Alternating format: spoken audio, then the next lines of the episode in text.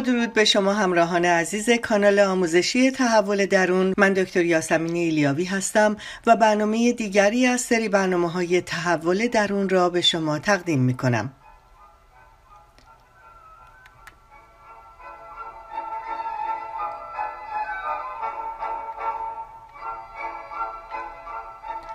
با اشتراک گذاشتن این ویدیوها به اهداف آموزشی ما کمک نمایید.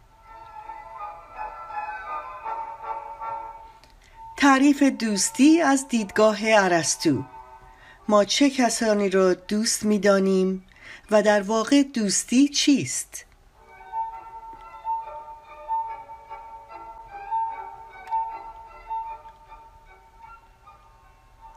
ارسطو به عنوان یکی از درخشانترین و پربارترین فیلسوفان غربی شناخته شده است. کارها و نوشته های او هنوز هم حیرت انگیز است و بیش از دو هزار سال او به عنوان یکی از متفکران و فیلسوفان بزرگ تاریخ شناخته شده است. در حالی که تاثیر ارسطو هنوز در بسیاری از رشته ها قابل احساس است یکی از ماندگارترین مشاهدات وی مربوط به دوستی است او دوستی را یکی از شادی های واقعی زندگی می دانست و احساس می کرد که یک زندگی خوب باید دارای دوستی های واقعا معنیدار و پایدار باشد.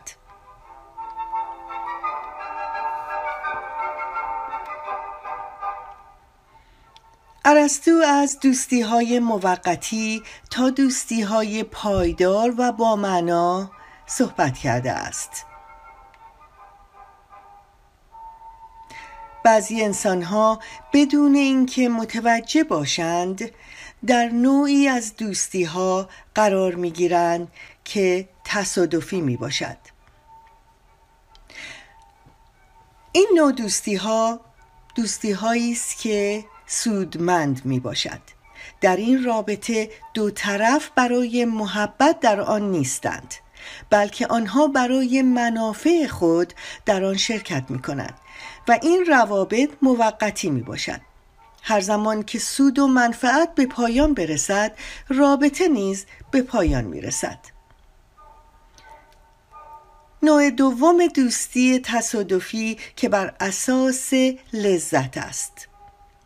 وی دریافت که این روابط بیشتر در افراد جوان دیده می شود و رابطه آنها احساسی است که در یک زمان خاص یا در طی یک فعالیت خاص این دوستی ایجاد می شود این دوستی ها نیز اغلب کوتاه مدت هستند تا وقتی که سلیقه دو طرف تغییر کند دوستی نیز به پایان می آبد. از نظر ارسطو بیشتر دوستی ها در این دو دسته تصادفی قرار می گیرند و لزوما آنها را بد نمی دانست. اما احساس می کرد کمبود عمیقی در کیفیت این نوع دوستی ها وجود دارد.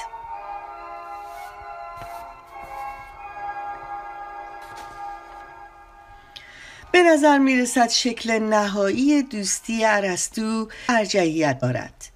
این نوع روابط به جای سودمندی یا لذت بر اساس درک متقابل از فضیلتی است که دارا می باشند.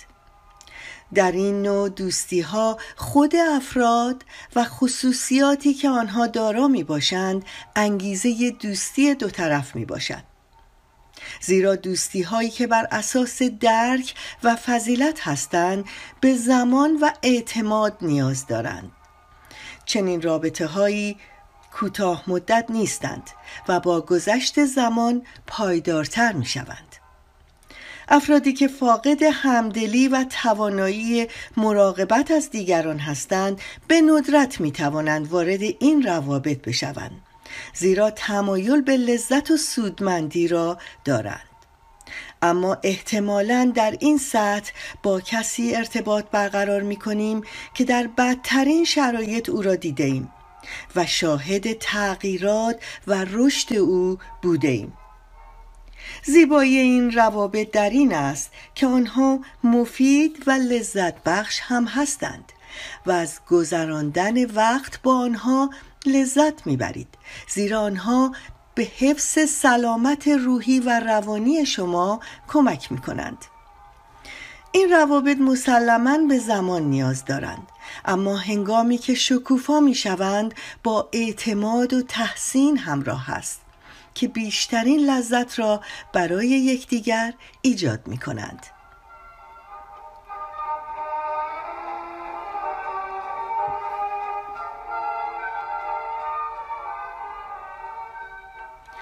نوشته های عرستو بعد از حدود دو هزار سال هنوز قابل استفاده است. هرچند که ممکن است بسیاری از فرضیات وی به جهان امروز مرتبط نباشد اما او به بشریت آموخت که جهان را به صورت تجربی بررسی کنیم و به نسلهای متفکر این الهام را داد تا نقش و ارزش اخلاق را در رفتار روزمره زندگی از جمله روابط دوستی در نظر بگیرند زیرا زندگی برای دوستی های کم عمق و بیمعنا بسیار کوتاه مدت است.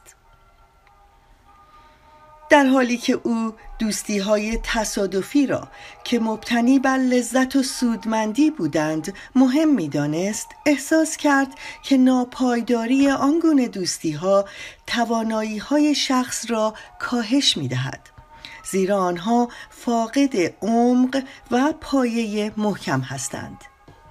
زیرا دوستی های فضیلت آمیز با گذشت زمان محکمتر و شکوفاتر خواهند شد.